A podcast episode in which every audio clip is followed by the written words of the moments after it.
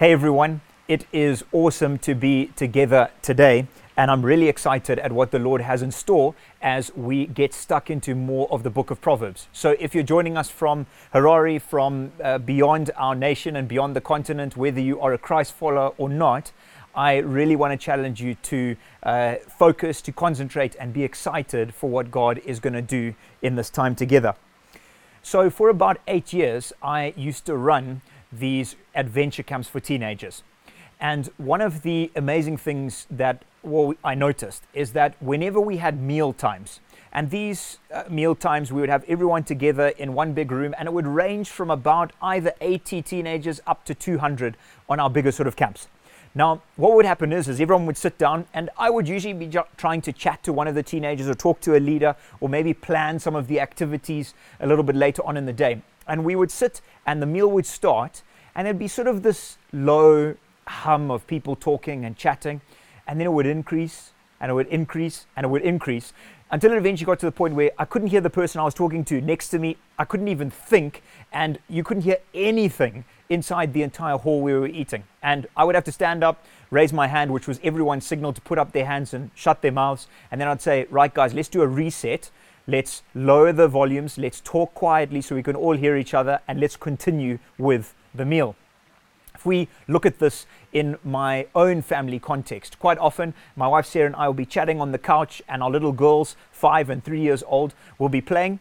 And then one of them will start to play one of the marimba instruments or start to bang on one of our mini sort of drum type things. And then the other will start to sing a song or maybe do a dance. And then they'll be laughing at each other. And maybe we would have had music playing in another room. And you'll just feel this noise level rising. And you, you start to not be able to concentrate anymore. And we're trying to focus on each other and also focus on the noise. And again, in the end, we have to just say, right, everyone, quiet, reset. And then we, we start again at a lower level. Now, why do I share these two stories? Well, when it comes to our spiritual lives, it's very easy for the noise levels of life to rise and increase and build up and rise to such a point in time that it drowns out our ability to hear the most important voice of all, the voice of the Lord. Now, in the first message that I spoke on a couple of weeks ago in Proverbs, I looked at the fact that the key way that we access wisdom is through having the right fear of the Lord. We looked at what that actually looks like. It's not a terrified fear like he's going to do something horrible to us, but it's a real sense of respect and awe at who he is. So we looked at what that looks like and then how we grow in it. And today, I want to continue on that sort of discussion, the next step in the process. And this looks at how do we recognize the things that prevent us hearing God's voice. So we're going to look at recognizing the noise in our lives that stop us from hearing God's voice. How do we turn down the volume in the tunes that are playing? And how do we listen for godly wisdom? And then we're going to look at what are the warnings if we don't, and what are the blessings that and the rewards if we do. So we're going to read from Proverbs 1, verse 20. If you have your Bibles there, you can turn to it. Otherwise, it's going to be up on the screen. And in my Bible, it's titled Wisdom's Plea. It may be different in yours. And here, the writer personifies wisdom. And in fact, wisdom is a lady, you'll see as we read through. And this lady is calling to each of us. She's wanting to instruct us. She's warning us. She's directing us. She's showing us the way. And so she is wisdom personified. So I'm going to read a bit and then we will continue to go through it in a bit. So this is how it starts off Proverbs 1, verse 20. Wisdom calls out in the street, she makes her voice heard in the public squares. She cries out above the commotion. She speaks at the entrance of the city gates. Now, I love this because it shows us that wisdom is available no matter where we are, no matter what context we are in. It's available to us everywhere. Whether you're going about your business during the week, whether you're at home with the family, whatever sphere of it, sphere, sphere, sorry about that, whatever sphere of influence we are in, whatever people you associate with, and whenever there's crazy commotion in life, you can access wisdom. Wisdom calls out to us. And you notice the phrases that this lady wisdom comes out with. it says things like her voice heard, she cries out, she speaks, she calls. It means that it's always possible for us to make the wise choice. No matter what situation we are in, it is always possible for us to hear God's wisdom and to act on it. But it becomes harder to hear the voice of wisdom as noise levels in our lives increase. So, what are the key areas of noise in our lives that prevent us from hearing God's wisdom? And how do we tune down, turn down those noises? I've got a few, there's going to be other ones that will be relevant to you, but I've got a few that I, I trust are relevant to all of us. The first one is our personal frailty and our weakness. You see, all of us are fallen, we're all born with sin. So we have the sin within us that just prevents us from hearing God's voice clearly. It pulls us away from wisdom and it's always pulling us to go in a different direction. Then there's the parts of daily life that creep in. Things like busyness and us not being able to say no or saying yes to too many things, and we just get too busy. It becomes noise in our life. Tiredness, overdoing it so that we're not sleeping properly, we're not getting enough sleep. Stress. These are all forms of noise that will affect our ability to hear from God. And then what about our emotions? Emotions can't be trusted. They're like yo yo's, they go up, they go down. We cannot place our trust in them because they will mislead us. If we act out of emotion without proper thought and reasoning, we will get ourselves into a world of trouble. And then there's areas of our upbringing that hasn't been good and it has led us to act in certain ways. There's our natural personality type that does well in some environments and does badly in others. And we need to be aware of all of these in our personal life that can be noise that stop us hearing from God. What about the opinions and words from others? It's so easy for conversations, for emails, for WhatsApp messages from others to move us away from God and from His Word and wisdom without realizing it. It's so easy for us to have relationships that are quite toxic. Maybe they breed negativity. Maybe they lead us to focus on the things we shouldn't. They lead us to selfish behavior where we only care about ourselves and not others. Maybe they lead us to a growing sort of religious pride where us, we're, we're a lot better than those guys there. And it can lead us to wrong and unhealthy beliefs. What about the media? This is huge at the moment. I don't think anyone has watched the news or, or looked to it or, uh, or listened to it uh, in many years as we have in the last few weeks and months. But news stations, social media, fake news, WhatsApp forwards, and the movies that we watch. These all have the opportunity to sow lies, to build fear, and to waste precious moments in our lives that could be spent on things way more effective. They can rob us of joy. They can allow us to get emotionally involved in situations that we really can't do anything about, that we can't change. And they can fill our thoughts and minds with things that don't grow a passion for Jesus and for his kingdom. And we've all got to be careful of this. I've got to be careful of this. We need to think about it in our lives. Final one I'll put out there is just the general work of the enemy. There's a real enemy. His name is called Satan or the devil. And we need to realize that he comes to steal, kill, and destroy. That's his focus. That's what he wants to do. Now, he is on a leash. So God has him on a leash. He can only do what he's allowed to do. He can't do anything outside of God's control. But he, if he gets in the mix, he can increase the noise in our life so that we stop hearing God's voice. What can he do? Well, he can bring misunderstanding in relationships. I don't know if you've had it before where you just miss each other. Maybe it's a husband and wife, maybe it is a friend, and for some reason you just misunderstand each other. Neither of you meant to hurt each other, but there's just sort of a bit of frustration caused, and he can do that in our relationships. Maybe it's general frustration during the day. The other day, it may seem like the smallest thing, but it was like little things kept going wrong. So I tried to plug in electricity, it fails. Then I went to try and buy more electricity, and the system was down. Then I thought it's okay. I'm going to quickly pop into the shops before we go home. They close at 4:30. So as I arrived there at 4, no, today we've decided to close at 3. And you just have those days where just everything goes wrong. I think to top it off, and my wife had a lot more wisdom than me. I decided to creosote some gum poles that we wanted to use for fencing we're doing. And I thought, well, let me just creosote the things. And, uh, and, and I just didn't think until later that possibly I should have worn gloves or not worried about getting it on my hands, my clothes, and my body. And it just was one of those days where you just want to f- rewind or you just want to forget about it. So we have days, and the enemy is involved in those sorts of days. He's involved in trying to cause disruption. We need to pick it up. So that's fine in terms of the things that create noise in our lives, but how do we turn it down? How do we turn down the volume of these areas? Well, you and I need to daily recognize what tune is playing really loudly in our lives. This will take some stopping, it'll take assessing your emotions and being honest with yourself, something that we all struggle to do.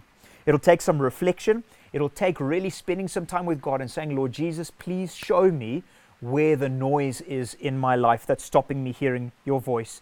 And it's going to take humility because it's going to take us recognizing that things aren't perfect in our lives. It may take talking to someone if you need to. But most of the time, I believe you and I already know what the noise is. We usually know what it is, we just aren't so good at acting on it. And we don't always listen to God's wisdom to fix it. And so, friends, we must do this regularly. We must do this often.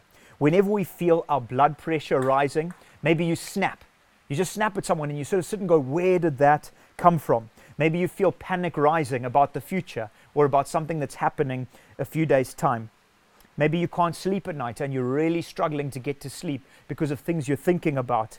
You need to ask God to show you what is that noise and how do I start the process of turning it down. So, what's the result of not listening to wisdom? This is the last little bit we're going to cover. What's the result of not listening to wisdom? And this is pretty scary. So, if we look here, this is what Lady Wisdom says. Verse 22 How long, inexperienced ones, will you love ignorance? How long will you mockers enjoy mocking and you fools hate knowledge? Then I'll jump to verse 24. Since I called out and you refused, extended my hand and no one paid attention, since you neglected all my counsel and did not accept my correction, I in turn will laugh at your calamity. I will mock when terror strikes you, when terror strikes you like a storm and your calamity comes like a whirlwind. I mean, this is terrifying stuff. When trouble and stress overcome you, then they will call me and I won't answer. They will search for me but won't find me because they hated knowledge, didn't choose to fear the Lord, were not interested in my counsel, and rejected all my correction. They will eat the fruit of their way and be glutted with their own schemes. For the apostasy, or that sort of rebellion, of the inexperienced will kill them, and the complacency of fools will destroy them. That is terrifying. I read that and it kind of scares me as I read it what the results are of not following godly wisdom. Really, really scary. Now we need to remember this isn't God Himself talking, it's wisdom personified. But you'll notice some of the phrases in there are things that God has said in different passages of the Bible. But the point is, is that although wisdom is personified, there's so much that we can learn in terms of the results of not following wisdom. If we do not listen to wisdom, there are consequences. There are most definitely consequences to our actions. You might say, well, I don't feel inexperienced. I don't feel ignorant. I don't hate knowledge. Well, it's important for us to realize that anything we do, anything we say, anything we act on, outside of asking God for wisdom and outside of walking in it, can lead us down the wrong path. Think about the small things that you do and say. Maybe how you react in certain situations. How are you treating your close relationships, your brothers, your sisters, your husband, your wife, in this moment. The way that you process problems in the world, how you write WhatsApp messages, and how you respond to WhatsApp messages. They each have a consequence. They will each have a consequence, and we need to respond wisely. Some of you may feel you're sailing along fine. So maybe you're sitting here going, but actually, I don't really think I need that much wisdom at the moment. Things are going great in life. I am doing brilliantly. Well, you may feel like small choices against God don't have that much effect. The reality is they may not seem to have a big effect now in this moment, but they will have a big effect in the future. There are no such things as small problems that don't become big ones.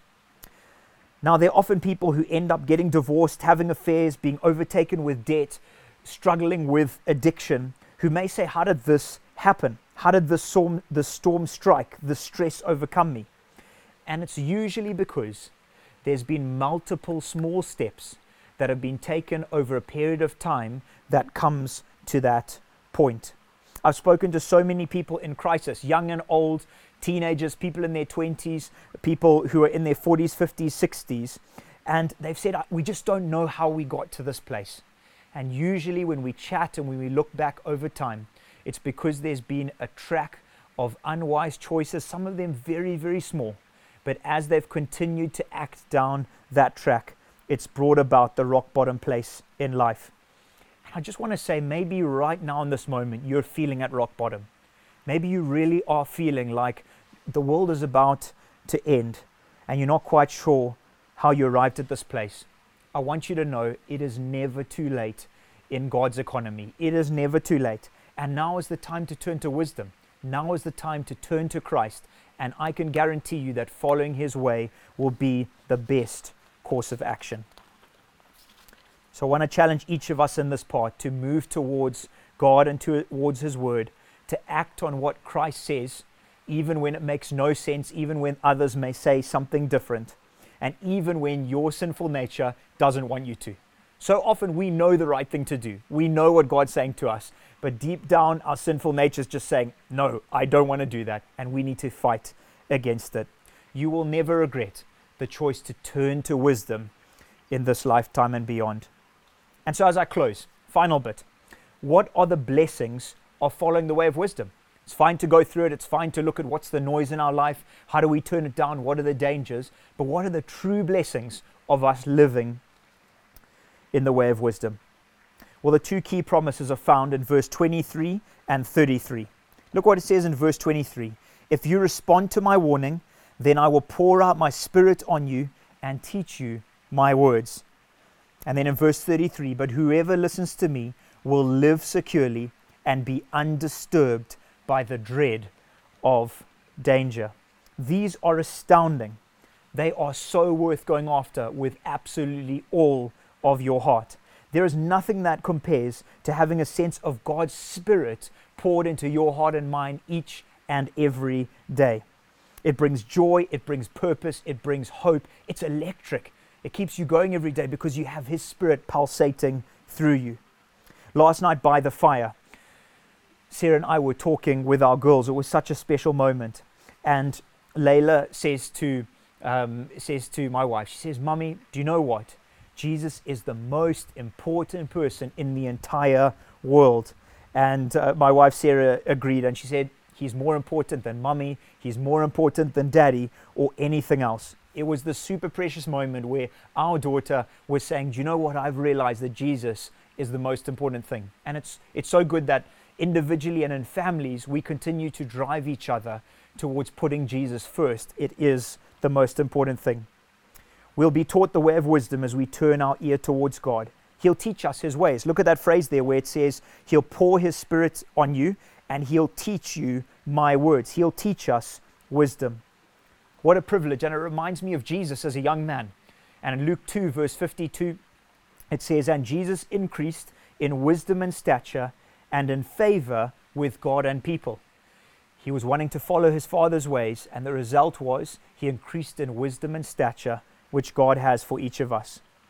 And then look at this incredible phase, the uh, phrase, the final one that we'll look at. But whoever listens to me will live securely and be undisturbed by the dread of danger. Isn't that something that we're all after? To be at peace, regardless of external circumstances, regardless of the what ifs and the what could be's, knowing that we are where God wants us, that we are safe until He calls us home, and that we are 100% content. What a life to live. It doesn't mean we won't face danger or trial. Those are promised. God says they're going to happen. But we aren't dreading danger. We aren't cowering away from anything that might happen to us. We're not trying to escape this life. We're confident of our faith in Christ. We are bold and courageous. We listen to God's voice above the other noise in our lives. And as a result, we make an impact in people's lives, in the spheres in which we live, in this lifetime and beyond. That's the best place to be. What an incredible promise from following God's wisdom. My favorite movie of all time is one called Braveheart. It tells the story of William Wallace, this warrior in Scotland. It's played by Mel Gibson, and he has such a powerful phrase where he says, Every man dies, but not every man really lives. And I want each of us to truly live the life that God gives us. And that comes from listening to and obeying the wisdom that He gives us. And then over time, you'll see drastic change. It might not look big to start, it might look upside down, it might seem like it's almost too tiny to make a difference. But you'll look back in one year, three years, five years' time and go, I'm astounded at where God has taken me from following Him. So let's recognize the noise in our lives. Let's turn down the noise that we shouldn't be listening to, or turn down the noise so that we can more clearly hear God's voice. And then let's apply what He says. And that's what we're going to get stuck into next week. We're going to dive into wisdom as a habit. How do we make following wise choices or doing wise choices a habit? And I can't wait. So let me pray for you quickly before we close. Heavenly Father, I just want to thank you that you are a God who has great promises over our lives. I want to thank you that you are a God who wants to help us with your wisdom to live a life of impact, of joy, purpose, and hope. For those people today who are really struggling, who feel at rock bottom, I ask that right now you would help them to turn their ear to you, to hear your voice wherever they are sitting in their living room, and to have a real sense that you're with them and you're, you're giving them the next step. For everyone else listening, Lord, I pray that we would be a people who grow in hearing your voice, that we would get good at recognizing the unhealthy noise in our lives. We would get good at assessing it and turning it down, and we would grow in listening for your wisdom. And I have no doubt as a result, we will feel truly alive, we will feel truly excited, and we will make the impact we're called to have. In your amazing name we pray. Amen. Thank you so much for being with us. Um, if you have any questions or comments, or if you'd love someone to pray with you, please do get in touch with us. We're here to serve you, we're here to help, and we pray that you have a brilliant week ahead. Thanks so much.